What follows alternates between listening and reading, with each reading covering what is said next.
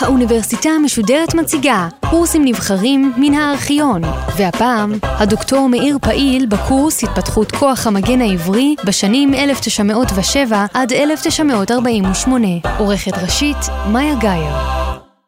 פרט לתקופת מלחמת העצמאות, ואולי בדומה לתקופת המאבק נגד הבריטים, מ-45 ועד 47, אפשר לומר שהמאורעות שפרצו באפריל 36 ונגמרו רק כעבור שלוש שנים ומשהו בסוף אביב 39, היו התקופה החשובה ביותר מנקודת המבט של קצב התפתחות כוח המגן והתפיסות הביטחוניות של היישוב היהודי בארץ ישראל.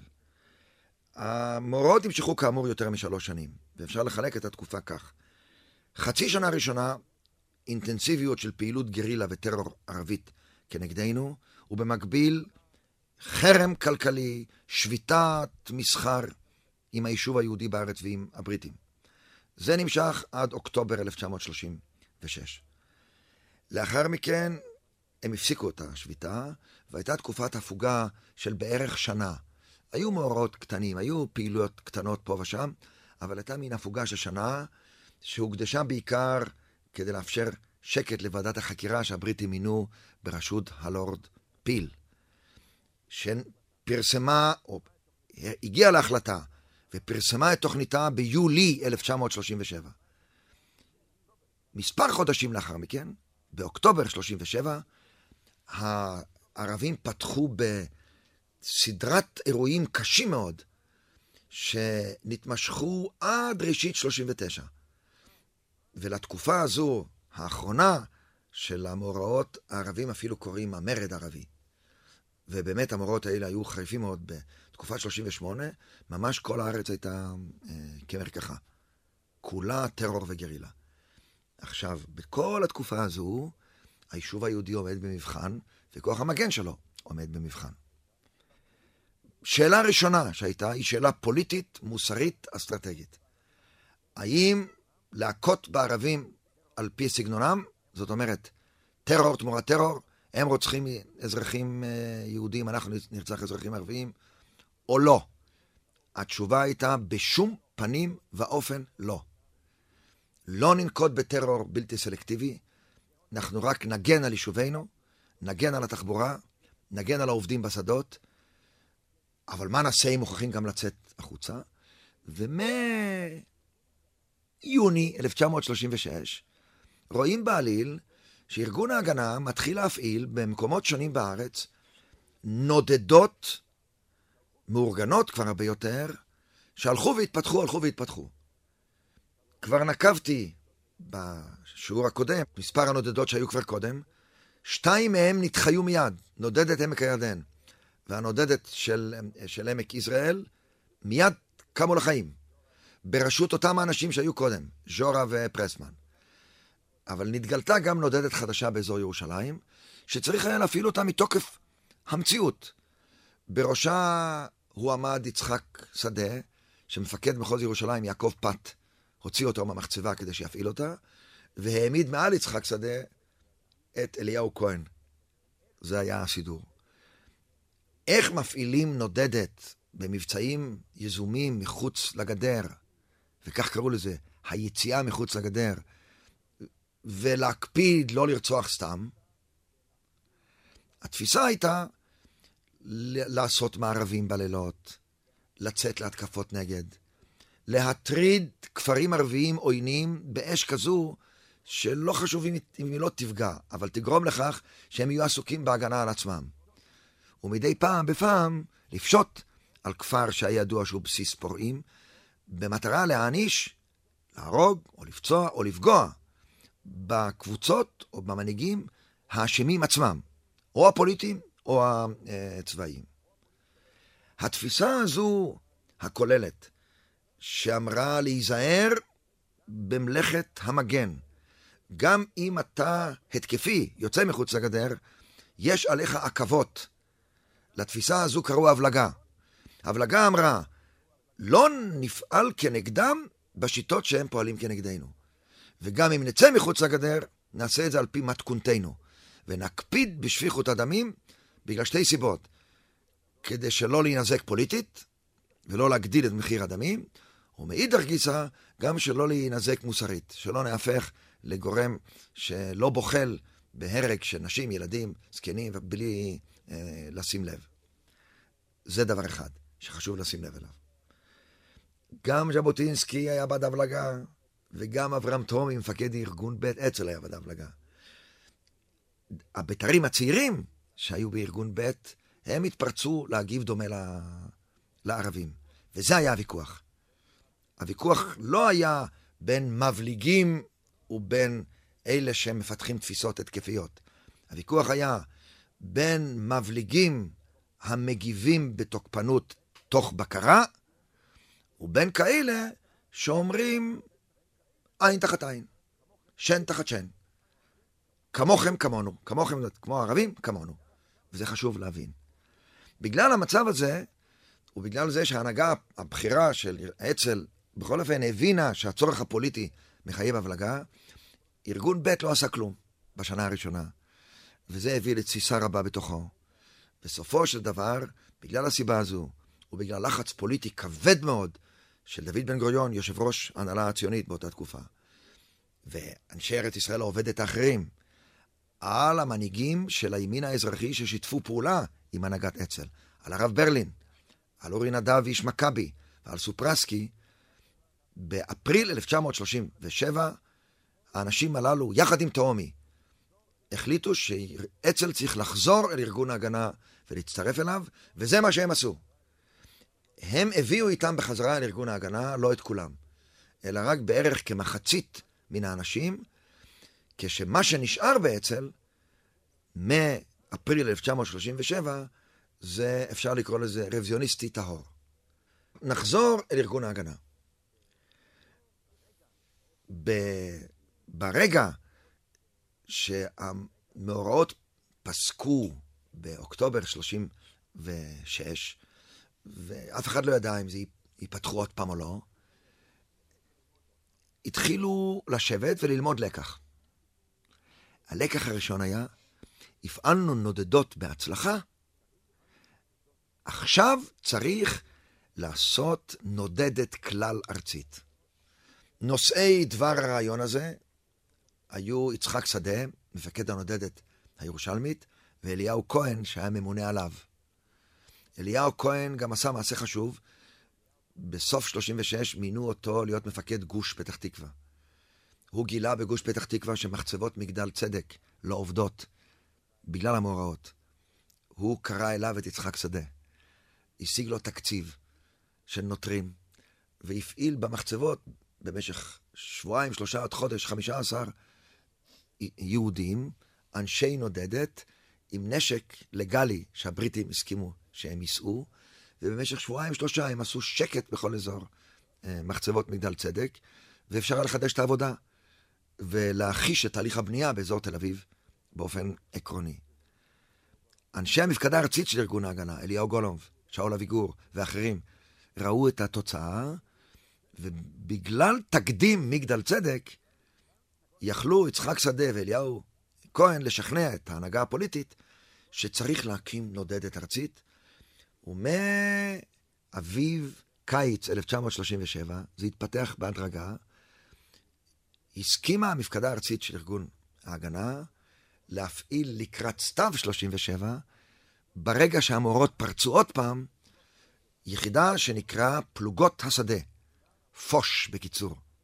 למה פלוגות שדה קוראים לזה פוש ולא פוש, אני לא יודע. אבל עובדה שקראו לזה פוש. פלוגות השדה האלה, שהופעלו בפיקודו של יצחק שדה, שאליהו כהן התנדב להיות האיש הארגוני, וזה היה חשוב מאוד, הצמד הזה יש לו חשיבות רבה, הם גייסו כל מיני חבר'ה צעירים, קיבלו אישור מהבריטים להפעיל אותם באופן שלושת רבעי לגלי, זאת אומרת, נשק בריטי, תעודות של נוטרים, אבל הציוד האחר נתנה, הנהלת, נתנה הסוכנות היהודית, והם הצליחו לבנות פלוגות פלוגות. פלוגה בקו המזרחי קראו לה, מפתח תקווה ועד מצפון לחדרה, פלוגה בקו הדרומי, מאזור באר יעקב עד באר טוביה. הצליחו להכניס תחת הארגון של הפוש את כל הנודדות בצפון, של העמקים ושל הגליל, ונוצרה יחידה בקנה מידה ארצי, בת מאות טובות של אה, חבר'ה, שהתחילו לפעול ביום ובלילה במרחב, ולהעביר את הלחימה אל הגבול של המרחב הערבי, לפחות באזור ההתיישבות היהודית. הם לא הגיעו לג'נין או לשכם. בעומק הערבי פעלו הבריטים. אבל בעומק של עשרה, חמישה עשר קילומטר מעבר להתיישבות היהודית, הם אכן פעלו. צריך להדגיש שחלק גדול מהצלחתם של הפוש, של פלוגות השדה, נבע מהעובדה שהבריטים שיתפו פעולה. הסכימו לתת נשק ואפשרו להם לפעול באופן לגלי, ובכך קרה שארגון ההגנה באמצעות הפוש קיבל הזדמנות היסטורית לפעול גם ביום, באופן שלושת רבעי לגלי, וזה שימש אחר כך לצבירת ניסיון חשובה מאוד. כשבמקביל גם פועלים בלילה במערבים, לאו דווקא אה, לגלי. יחידת הפוש הראשונה פעלה בקלמניה ליד רמת הכובש, והוויכוח הראשון שהיה בין מ"מ פוש ובין המפקד הגוש של האזור ההוא היה, שמפקד הגוש אמר לו, תיכנס עם מחלקתך לרמת הכובש, והוא אומר לו, אני מצטער מאוד, אני אטיב לעשות אם אני אשאר בקלמניה, ואפעל במרחב. סופו של מפקד הגוש שנשתכנע, וישנן תוצאות מעניינות מאוד. איך במהירות רבה, עצם הפעילות במרחב הצליחה ליצור תהליך של הם, שקט. עכשיו, הפוש, יצחק שדה, אליהו כהן, הם נתונים לפיקוד של המפקדה הארצית. הם מאמנים ומחנכים ומבקרים ומדריכים ומתדרכים את אנשי הפוש שלהם בכל אה, אה, הארץ. לא תמיד הצעירים האלה הם מספיק ממושמעים ובעלי אורך רוח לקבל את המרות של, ה... של המפקדים המקומיים, שנראים ביניהם לפעמים אה, קצת מה שהיום הצעיר אומר old fashioned. הם דואגים למרחב שלהם. נוצרו מערכות של חיכוכים שהובאו מדי פעם להכרעה למפקדה הארצית. כדי לעזור לתהליכים האלה לקבל פנים צבאיות, מחליטים הפוליטיקאים בהנהלה הציונית, בצדק, למנות אישיות מרכזית למפקדה הארצית, שתהיה ראש המפקדה הארצית. ראש המפקדה הארצית מונה בראשית 38, והאדם שמילא את התפקיד הזה היה יוחנן רטנר, שהזכרתי אותו כבר כמה פעמים קודם, היה פרופסור לארכיטקטורה בטכניון העברי בחיפה, שטאפס קפיטן בצבא הצארי, זה היה ניסיונו, איש שיטתי מאוד, נעים הליכות ועדין מאוד, והוא ראש המפקדה הארצית הראשון של ארגון ההגנה, אפשר לקרוא לו שר הביטחון הראשון של המפעל הציוני, מי שרוצה להשתמש במונחים כאלה. אישיותו גרמה לקבלת מרות. הדברים החשובים ביותר שהוא רוצה להפעיל אותם הוא להגדיל את הפוש, והוא מגיע למסקנה שבלי שימנו מתחת למפקדה הארצית מפקד צבאי ומטה כללי מקצועי שירכז את כל הפעילות בארץ, העניינים האלה לא יפעלו כהלכה. הוא נאבק על הרעיון הזה במשך שנה וחצי, וסופו שהצליח לקראת סוף המאורעות, בספטמבר 39, לשכנע את ההנהגה הפוליטית, גם את חברי המפקדה הארצית, גם את ההנהלה הציונית בראשות בן גוריון, גם את הוועד הלאומי, להסכים שתתמנה אישיות כמפקד צבאי. ומה-1 בספטמבר 39, ישנו לארגון ההגנה אדם שקוראים לו ראש המטה הכללי, והרמטכ"ל הראשון היה יעקב דוסרובסקי, יעקב דורי. יחד איתו הקימו לידו מטה כללי, מטכ"ל. ובסוף המאורעות, ממש בסופן, מי שעוקב אחרי הפיקוד העליון של ארגון ההגנה, הוא רואה שיש לו שכבה, נקרא לה. ישנה הנהגה פוליטית, זו המפקדה הארצית בראשות יוחנן רטנר, ומתחתה ישנה ההנהגה הצבאית, המטה הכללי, ובראשו רמטכ"ל. המושג פיקוד עליון הומצא אז, ופיקוד עליון הכוונה הייתה אז, פיקוד עליון הווה אומר, ההנהגה הפוליטית וההנהגה הצבאית גם יחד. זה המונח אה, פיקוד עליון. עכשיו, מה מתחולל כשהערבים חידשו את המאורעות? פוש התחיל לתפקד. כבר קודם, מחצית מאנשי אצ"ל חזרו לארגון ההגנה. דרך אגב, הם נקלטו במהירות רבה מאוד.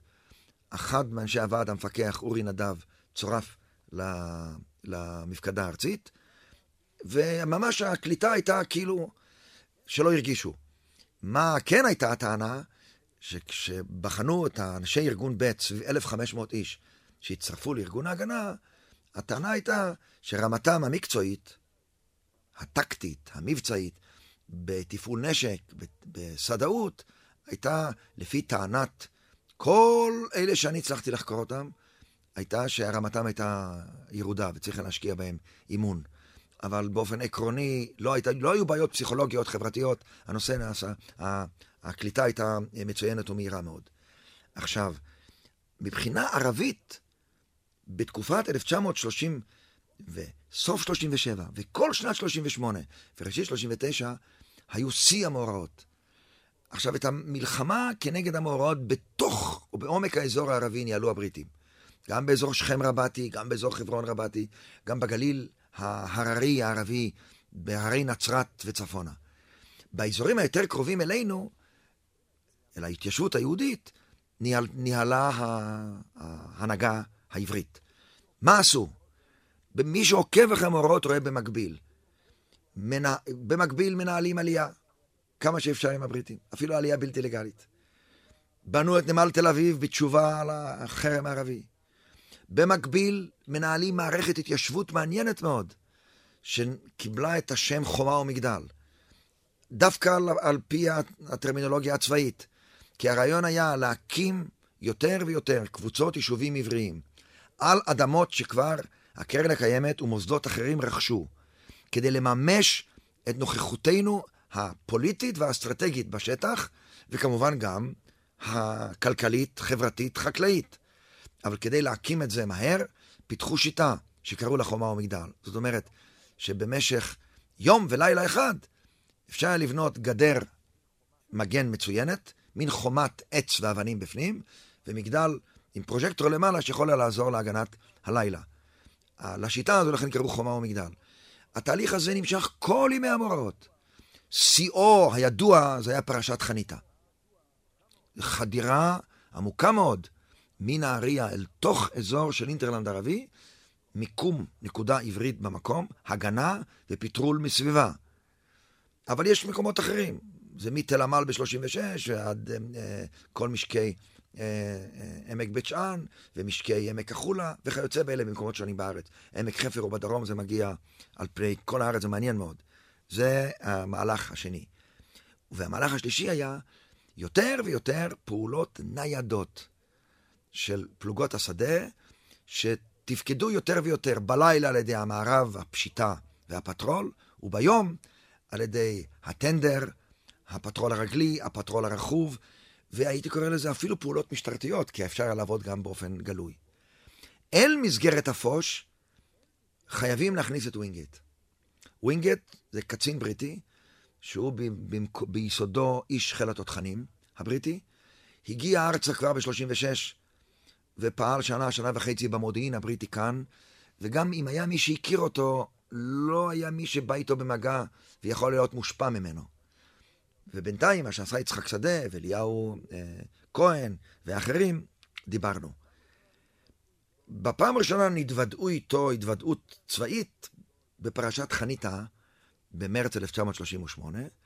בעקבות חניתה, כשמצאו את וינגייט מעודד את החבר'ה של פלוגות השדה לצאת החוצה, למארבים, לפשיטות, ויצחק שדה ראה בעידודו הוכחה שיש לזה הכשר, מטעם אנשי צבא מקצועיים, ווינגייט ביקש את הבריטים, ובמקביל בקשר עם ההנהגה הציונית, דרך דוד הכהן אל משה שרת, ניתנה לווינגייט האפשרות להקים באזור העמק המזרחי, בהתחלה בעין חרוד, אחר כך הוא הרחיב את זה לגליל התחתון, ואפילו קצת יותר מזה.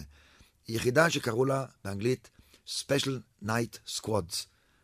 זה כיתות הלילה המיוחדות, אבל בעברית קראו להם, להם פלגות האש, או פלגות הלילה המיוחדות.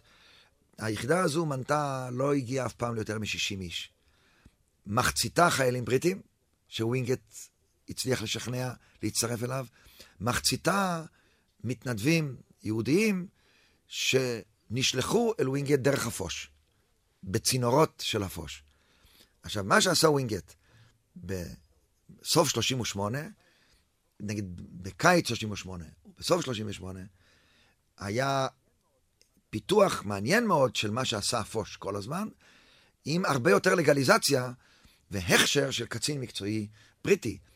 זה היה חשוב גם לגבי הבריטים וגם לגבי ההנהגה הפוליטית שלנו, שנטתה להעריך יותר את העצה של הקצין המקצועי הבריטי, ווינגייט, מאשר של הקצינים, המפקדים, שנראו בעיניהם פחות מקצועיים, אשר צמחו מתוכנו. הפרובלמטיקה הזו תחזור אחרי זה הלוך וחזור אה, לאחר מכן.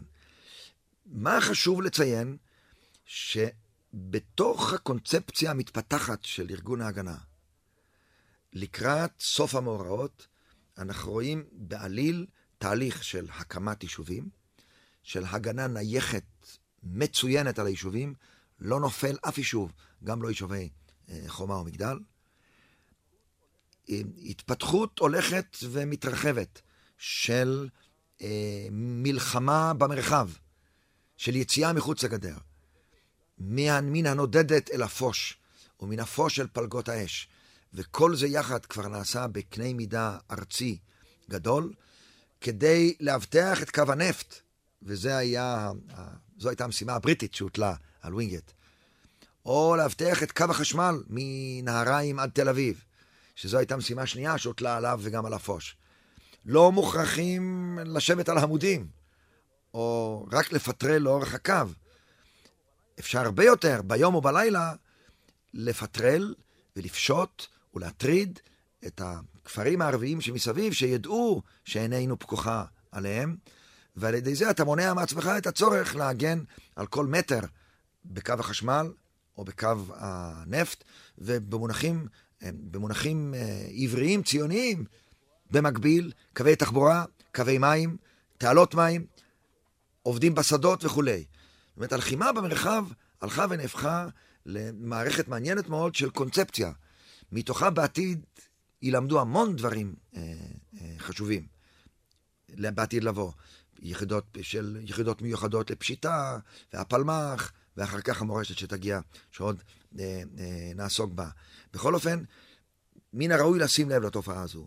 עכשיו, במקביל, בעקבות תוכנית פיל, של, של, שהיא הייתה מין תוכנית בריטית לחלוקת הארץ, אפילו פיתח, עוד לא המטה הכללי, אבל המפקדה הארצית של ארגון ההגנה, באמצעות כמה אה, פעילי הגנה, מין תוכנית הגנה ארצית כוללת על מתכונת של ארץ, של מדינה יהודית, קראו לזה מדינה עברית באותם ימים. לא השתמשו במילה מדינה יהודית, וגם לא במונח מדינת ישראל, אלא מדינה עברית, על מתכונת של מדינה עברית, אם תקום בערך לפי הקונספציה של תוכנית פיל. הווי אומר שצפון הארץ הוא עברי, ולאורך מישור החוף, מראש הנקרה עד גדרה, הוא עברי. תוכנית אבנר קראו לה, היא מעניינת מאוד. יש בה מקצועיות מופלגת, אבל עם דומיננטיות יותר מדי רבה של הצד הסטטי, ההגנתי. התוכנית נקראה על שמו של אחד מפעילי ההגנה, אלימלך זליקוביץ', זליק, שקראו לו בכינוי, בכינוי אבנר. לימים את הכינוי אבנר הוא אימץ לעצמו. אה, אני חוזר, התוכנית היא מעניינת מאוד מבחינה מקצועית, אם כי יש בה דומיננטיות של התפיסה הסטטית, הנייחת. אבל אפילו דברים כאלה אה, התחוללו אה, ב, אה, באותה עת. בכל המערכת המסובכת הזו של הפעילות הצבאית של סוף אה, מאורעות 1936-39, הייתה תקווה רבה מאוד של ה...